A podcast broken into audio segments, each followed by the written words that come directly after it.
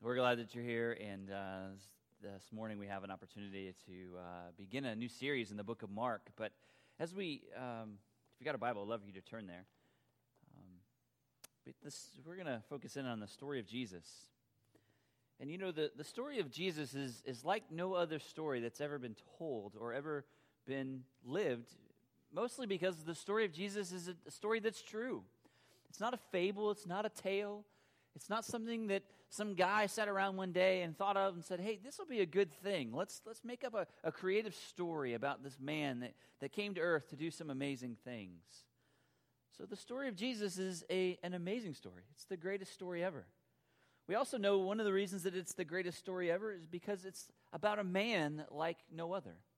The story of Jesus is about Jesus, Jesus who is fully God and fully man, who God in himself became flesh and dwelt among us. So it's a story like no other about a man like no other who had a mission like no other. You see, Jesus came to live a life so that he, a perfect life, so that he may, through his life, death, burial, resurrection, reconcile us back to God. It is through Jesus that our sins can be given, be forgiven, and our guilt be erased. It is through the work of Jesus that the whole course of history and hope was changed forever. Over the next few weeks, we're going to look at the book of Mark, the Gospel of Mark. We're going to look at the life and the work and the words of Jesus. And as Mark is, is penning and writing this gospel, he wants to make sure that there is no doubt that Jesus was the promised Messiah, that it was Jesus, this man, that, was have, that provides the opportunity to save the world from their sins. So if you would, take your Bible out and turn with me to Mark chapter 5. Mark chapter 5.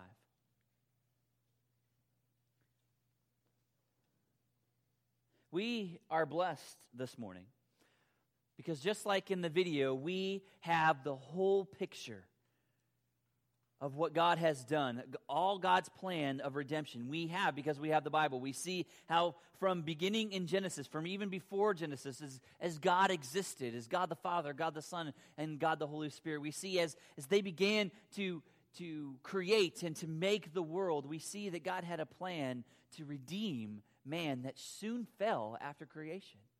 And then we could see throughout the Old Testament how God was continuing to unfold this plan. And then in the New Testament, the plan of Jesus. We have the complete record.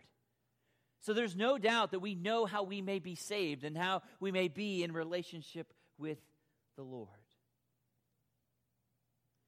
But as we come to Mark chapter 5, we see that the people of Jesus' day didn't have the complete record. They did not have all uh, that was revealed. It was almost as though they had a part of a puzzle that was not fully complete.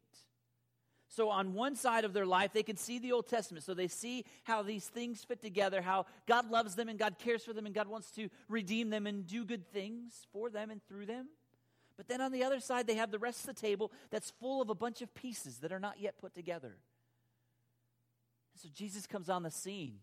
And it's almost as though with his life, he is going to continue piece by piece to put things together. But the challenge that people of Jesus' day found is that many times all they got of Jesus was just a piece. So they saw that Jesus did this or Jesus did that. And so they had this piece. They had a part of, of seeing the bigger picture, but they might not have known how exactly fit into the big picture. One of the beautiful things I love about the way Jesus went about his ministry is he gathered 12 disciples next to him. And through the course of his ministry, he, with those disciples that were close, they got to see and they got to know. And so it was almost as though they had the beautiful blessing of having many, many pieces put together. And that's what we're going to see in the course of the book of Mark as we, we travel from Mark chapter 5. We'll probably get to about 9 or so over the next few weeks we're going to see that Jesus is taking time to put pieces together of who he is. He's revealing himself to anyone that will listen, anyone that's around, but specifically, he's also revealing himself to his disciples because he knows there's coming a day when he's going to die, he's going to be betrayed, he's going to go to a cross, and these disciples that he's walking among and with are going to have to take this great commission to the ends of the earth. So he's revealing himself in a very special way. And now we see that Jesus goes into town sometimes and gives them a little bit of himself or he's here for a little bit and they get to see a little bit of Jesus. And we're going to see that today in Mark chapter 5. Jesus is going to come into a town and he's going to do something miraculous, and the people are going to get to see just a little bit of who Jesus is. So if we go and we look at beginning of chapter 5, we look at the end of chapter 4 because we have to know where we're coming from to know where we're going. And we see that Jesus, and at the end of chapter 4, has taken his disciples. They've been on the boat and they've been traveling from one side of the sea to the other. And in the midst of that travel, the Lord allows for a great storm to come about. The disciples freak out. Jesus is sleeping in the boat. The disciples go to Jesus and say, Jesus, save us. And Jesus steps up and he calms the winds and the waves and the sea. And in that moment, he is showing his disciples, he's revealing himself to his disciples that he is the Lord over the deep. Jesus is revealing himself uh, through the end of four, and he's going to continue this on into chapter five. That Jesus wants to show us and those that were there that he is master or lord over some of the most desperate or despairing situations in life. So that's what Jesus is doing. He's saying that life was full of desperation, life was full of despair, but Jesus is Lord over all of them. So he, he shows his disciples on the sea that one day. And at the end of that time in which he calms the storms, the disciples come to a realization and they remark this Who is this that even the winds and the waves obey him? So the disciples, Jesus is revealing himself in a great and mighty way, and they're coming to the place where they see who he really is, but then they also see who they really are in, in reflection of Christ. So today, what we're going to see as Jesus is continuing to show himself, we're going to see that Jesus is master over the dark. Look at me as we begin chapter 5, verse 1, as we, we look at this desperate situation. This is a desperate situation as we looked at this demon possessed man. Look, look with me in verse 1. They, Jesus and the disciples, came to the other side of the sea, to the country of the Gerasenes. And when Jesus had stepped out of the boat, immediately there met him out of the tombs a man with an unclean spirit. He lived among the tombs, and no one could bind him anymore, not even with a chain for he had often been bound with shackles and chains, but he rent them, the chains, apart, and he broke the shackles in pieces. No one had the strength to subdue him. Night and day among the tombs and on the mountains, he was always crying out and cutting himself with stones. And when he saw Jesus from afar, he ran and fell down before him. Let me give you a little bit of try to put ourselves in this situation, in this scenario this morning. This is a desperate situation, especially if you're looking from the perspective of the demon possessed man himself. This demon possessed man was a man, by definition, was dirty. He was filthy, he was sinful, and he was despised. If ever there was anyone that was dirty, filthy, sinful, and despised, it was this demon possessed man. He was in rough shape. We see one of, one of the reasons he was dirty, and as, as part of his definition, is that he was a Gentile. To a Jewish person that would look at people, they knew that the Jews were clean and the Gentiles were dirty because they were outside of the covenant of God. They were outside of the promise of God. And so this man who was a Gentile or one of the Gerasenes was in the land of the Gentiles. So he was dirty, he was filthy. We see also that he was possessed by unclean spirits. Because he had demons living inside of him, he was unclean. He was filthy. He was dirty. He was sinful. We also see that he lived among the tombs. The tombs are the place where people were ostracized. He was ostracized from his community. He was ostracized for his family. He was despised. And so they put him in a place where he could be far away from them. But the reality was, even though he was far away from them, they still heard his screams and his cries. And even as you look at his body, his body was the image of dirt and filth, because through the night and through the day, he would scream and he would cut himself. So there was a visible picture that this guy was unclean, this guy was dirty, this guy was despised, this guy was not someone you wanted to be your friend. A desperate situation. This man was tormented he was tormented from his mind, his mind and his soul and his body. There was a war that raged every single day. As part of him that wanted to do right, but then his hands would stop and he would say, Get out of me, these demons. And so he tried to cut himself or he'd rend the, his body, he would rend the shackles. He was tormented. He had lost everything. He'd lost his family, he'd lost his dignity, and he was in the point of where he was having the image of God that he bore be destroyed. He was mutilating his own body. That's a desperate situation. This is a man in a place of great and amazing and overwhelming need. What I want us to see is not only was this man in a desperate situation, there was a lot of ways in which people responded differently to this despair. You can look at his peers. Look at how his, his peers res- respond. Look at me in verses 3 and 4. This man lived among the tombs, but no one could bind him anymore, not even with chains, for he'd often been bound with shackles and chains, but he wrenched them, the chains, apart, and he broke the shackles into pieces. No one had the strength to subdue him. So we see what did, what did his peers do?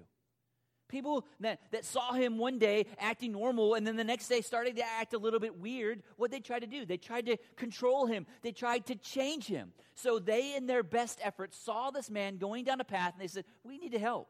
So we're going to help by doing the best thing we know how to do. We're going to contain him. We're going to control him. We're going to try to make him become normal again. And we're going to do this by our own conventions. So they shackled him and they tried to bind him. And it says there that they could not even subdue him by their own strength. By their best efforts, by their best efforts, they could not help this man. And so they saw the desperate situation this man was in, and look how they responded. Not only they tried to change him, but when they realized they were powerless to change him, in verse 5, we see that they distanced themselves from him. They said, This guy, we don't understand what's going on. So, what we need, the only thing we can do, if we can't help him, we just need to distance ourselves from him. We need to get him as far away from us as possible because we don't understand and we despise him. You know, if this is the way the world always responds to desperate situations to places of despair. They immediately go in and they try to fix and they try to change, but then when the world realizes that they're powerless to change desperate situations, what do they do? Distance themselves. And if we're not careful, this is a pattern that we will find ourselves living in too as well, especially even as believers of Jesus Christ. Have you ever been there? Like immediately there's someone in your life that's hurting and you say, you know, I want to help, I want to be there, so you go, you rush to their aid. And there's weeping, and there's tears, and there's challenge, and there's brokenness, and there's pain, and there's hurt, and you step in and you, you want to help. You want to make a, a difference. And so if you, you try to help, you say, well, you need to change your situation, or you need to get a new boyfriend, or you need to do this, get a new job, or you need to get a new career. And we, we try to come in and, and help, and we, we try to soothe, and we try to help. But then we realize our words are meaningless and they're helpless. And so, what do we do? If we're not careful, what will happen is we'll find ourselves distancing, ostracizing that person. Well, I can't help them. They're on their own. Good luck to them. Hope they find what they're looking for. This is the situation of this young man, of this demon possessed man. Everyone had distanced themselves from him because he was unclean, because he was sinful, because he was dirty. Then we can also see how the demons responded. Verse 5 says, Night and day among the tombs and on the mountains, he was always crying out and cutting himself with stones. I kind of alluded to this already. This man was in a battle. The demons were continually trying to destroy his identity. He was a person that was made in the image of God, and these demons were trying to destroy that. They were trying to take away his image. They were trying to take away his identity. They were trying to make him less than who he was in the Lord. They worked really hard to try and destroy him. But look with me how Jesus responds. Jesus responds in a di- very different way. Jesus comes close. Do you see that? Do you see that this, this man that has been despised, when this man comes, sees Jesus, he comes running towards Jesus, and what does Jesus do? He doesn't say, Get away from me, you evil one. No, he draws him close. And if we know anything about the sovereignty of God and the plan of God, God had a very specific plan. Jesus had a very specific plan. Do you see the planning of God? For in verse 1, it says, Jesus came to the other side of the sea. Why do you think Jesus came to the other side of the sea? I believe Jesus came to the other side of the sea because he knew on this day, at this time, he was coming close to this demon possessed man. So he gets his disciples together and he says, We got to go over there because there's a guy that needs us. I'm going to do something great in the life of a guy that's over there in the Gentile land, all the way across the sea. So let's get in the boat and let's go. So Jesus gets in and he hurries over to help this man. He allows the man to come close. And we know that even his time there, if you skip on down to verse 18, you know that, that by the end of this, um, this series or, or this, this story, we see that by the end of 18, Jesus and his disciples are leaving. So Jesus, very systematically and very caring, comes over across the sea to heal this man. And then after he heals this man, he's, he leaves again. And we're going to see why in just a minute. But Jesus cared enough to go the great distance and great lengths to help people that were in need. He comes all this way to heal this man. I don't, I don't know about you, but that's what stuck with me this week. Like I am, I am a person that is it, it wants to help and wants to be there. But you know, the busyness of my life, sometimes I allow to crowd in, and, and, and sometimes I, am like, I, I don't have time for this. So the people that are hurting, those that need me the most or need the Lord the most, sometimes I find myself distancing myself from them. And when I read this, the Lord just said, Jeff, this is a part of my nature. Like this is what this is who I am and this is what, who I've called you to be. So be like Jesus. Go to those that are hurting. But not only does Jesus come a great distance, we see Jesus spends time confronting the demons. Look, at, look with me in verses 6 through 13. It says, And when he saw Jesus from afar, he ran and fell down before him.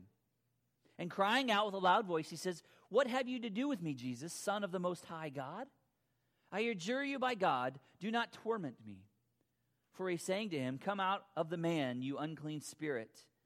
And Jesus asked him, What is your name? And he replied, My name is Legion, for we are many. And he begged him earnestly not to send him out of the country.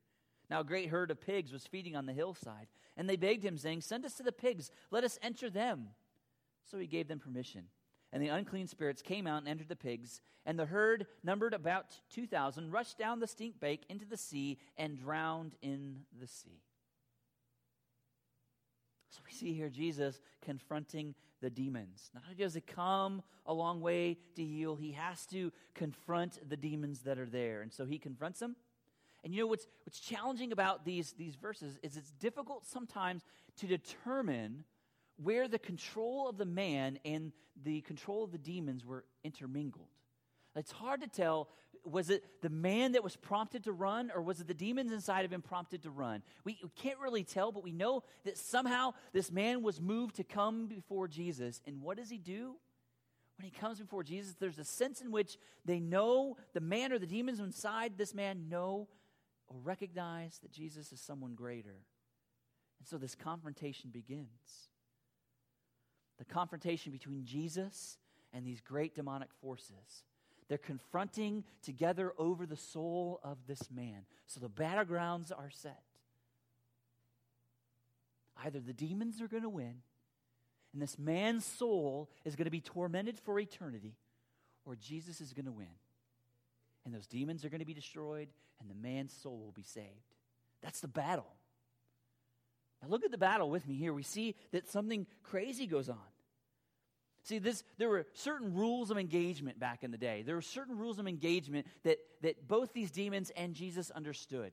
And sometimes we, this doesn't carry over into our, our culture or even into our days today. We, we don't really understand this as much, but this is kind of how it went kind of how it went down. So the demons, sensing Jesus is there, they feel like they have an opportunity because Jesus is just a man in that place and time. They have the opportunity because there's thousands of them. Maybe they can overthrow him. Maybe, maybe they can overpower Jesus. So look at me what they do. When they saw Jesus, they ran after and fell down before him. Now, they're not falling down before him in an act of absolute worship where they're surrendering, where they're giving up. No, they're coming down before him, but then they go and they use his name. What are you doing? What do you want to do with me? Or maybe, maybe they're saying to him, more, more likely, mind your own business. Jesus, this is not your territory. This is not your man. And then they give his name. I say, Jesus, Son of the Most High God. This is their first jab. By claiming Jesus' name, what took place in, in, in this way is, is, is understood that when you use the name of the one performing an exorcism or the one seeking to perform an exorcism, it was thought to hinder that person powerless. So, by the demons saying his true name, they were hoping to render Jesus powerless. So they said his name, not as a, not as a way of their worship or a confession, but a command saying his name, and then they follow it up by asking him to make a vow. So if he's powerless, then they can make a vow, and he has to bend to their will. Do you see that? So they say his name, and then they make him, they place a vow before him, and I adjure you, do not torment me. What they're asking him to do is to make a vow in the end, when the demons are give, called to give an account, when everyone's called to give an account, they're saying, don't torment us. So they're making a bold claim. But if they have rendered Jesus powerless, they could make that claim, and Jesus would have to fulfill that vow. So this is a huge battle that sometimes we gloss over as we look at this passage. This huge battle. So they sought to render him powerless, but we see their attempts were in vain. They tried to render him powerless, try to hinder him, get him to make a vow. But this is their best shot. And then what does Jesus do? Jesus says, Come out of the man, you unclean spirits. The tables are turned, everything is flipped.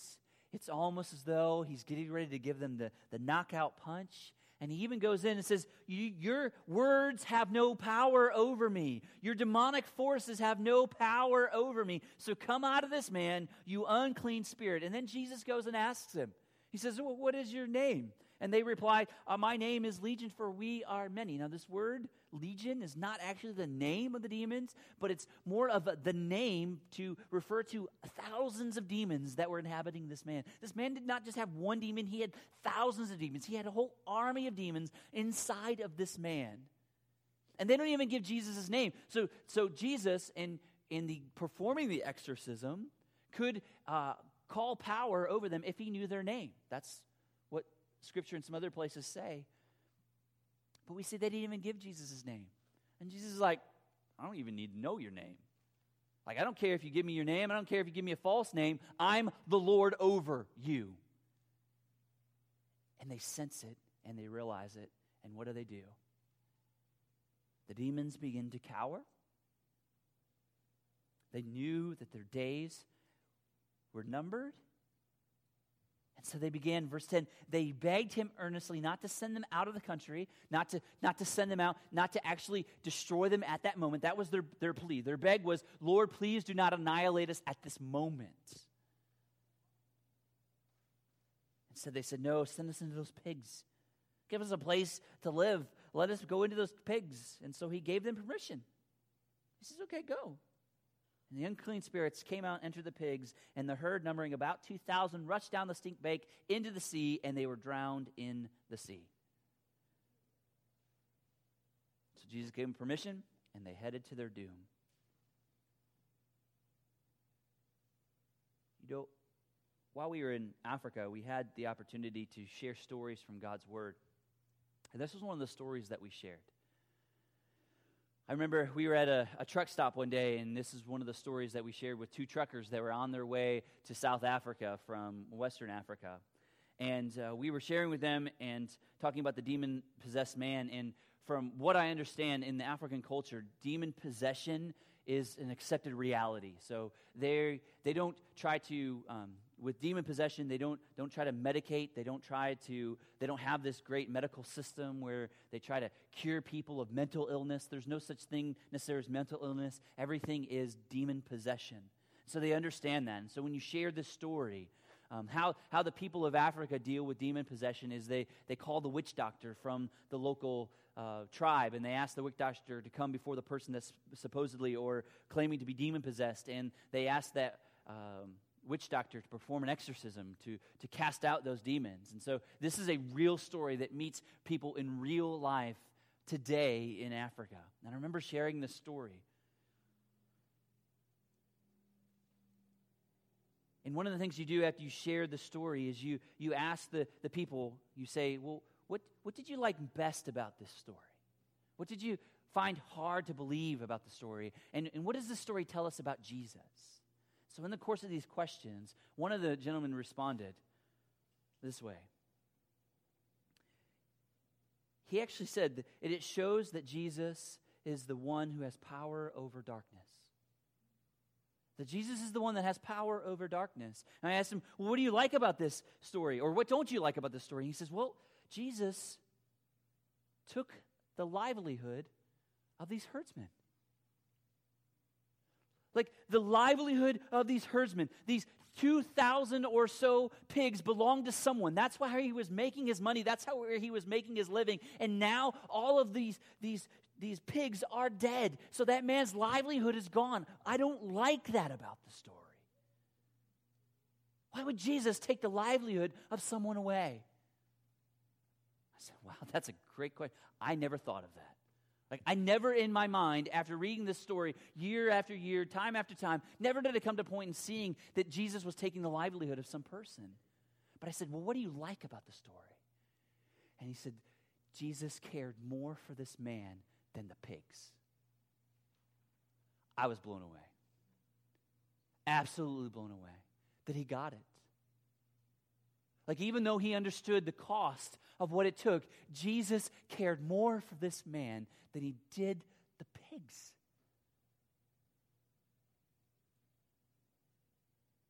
Oh, we see this about Jesus. We see that not only does Jesus come close, not only does he confront, Jesus cures with compassion. This is a beautiful side of our Lord that I love. Look at me in verses 13 and 14. Uh, so he gave permission, and the unclean spirits came out and entered the pigs and the herd, number 2,000. They rushed down a steep bank into the sea and drowned in the sea. And the herdsmen fled and told in the city and in the country. And people came to see what it was that happened. And they came to Jesus and saw the demon possessed man, the one who had the legion, sitting there, clothed in his right mind. And they were afraid. Now that the demons are gone, this man's life is immediately changed. Jesus restores this man's identity. Jesus restores this man's dignity. And we see that he's sitting there clothed in his right mind. Jesus cured him. Jesus cleaned him. Jesus gave him new clarity. And what we're going to see in a minute, Jesus gave him a new commission. Jesus does all of this for the man in just instantaneous moments or, or for a few moments. Man is cured, he's cleaned, he's given clarity, and he's now is going to have a new commission. You know, so many times, if we put ourselves in the demon, demon possessed man's position, so many times we, we look at our lives and we see that there's brokenness, we see that there's hurt, and we see that there's pain. And many times, the way that we initially respond to our own brokenness and to our own pain is we try to fix it.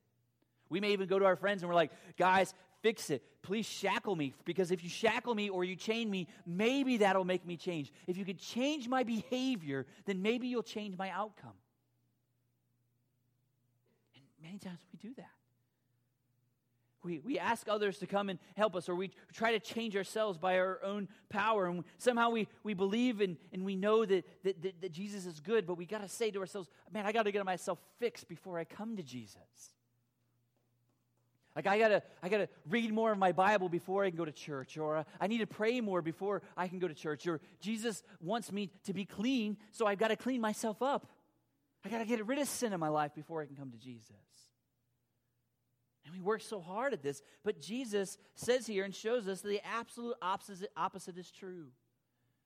Jesus doesn't expect that we come to him cleaned. Jesus co- expects that we come to him in a place of need when we're in need, when we understand that we're broken, when we understand that we're in pain, when we understand that we are dirty, our first response should be to come to Jesus and lay ourselves before Him and say, Jesus, I'm dirty, I'm clean, I'm broken, I'm despised, I'm ostracized, I'm hated.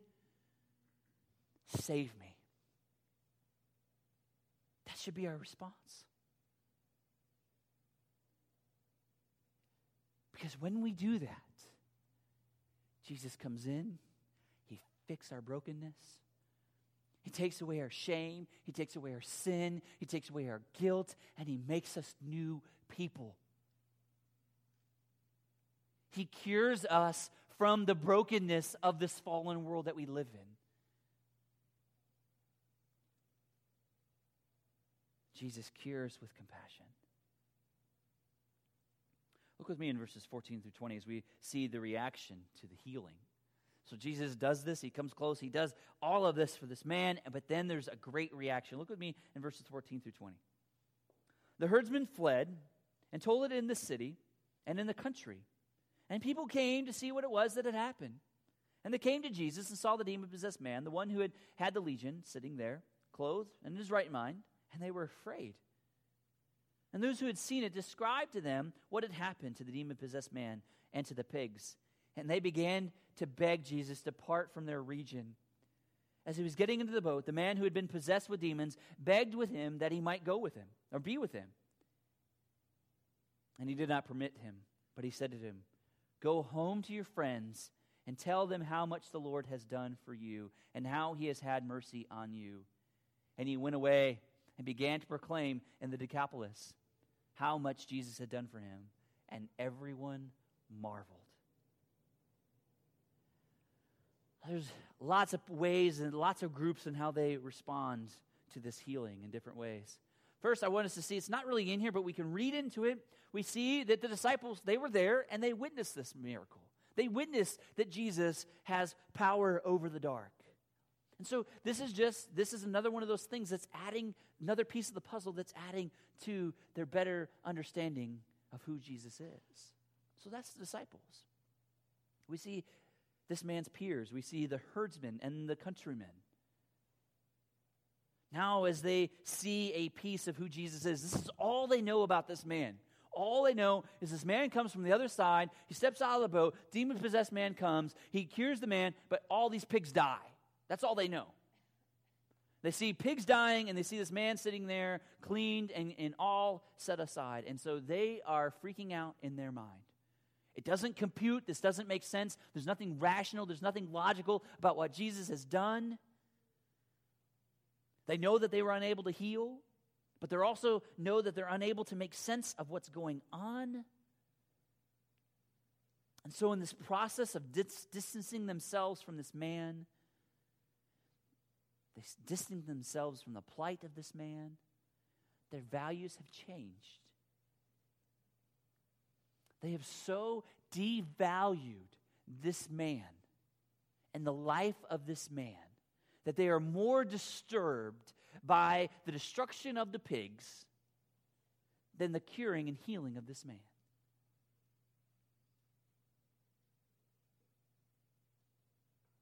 Cared more for pigs than the life of a man, and they are afraid. And so, what do they do? They beg Jesus to get out of there. They said, We don't understand you. We don't, we don't know you. You are foreign to us. So get out of here because your ways are weird. Your ways are different. So get out of here. Please leave us. And so he does.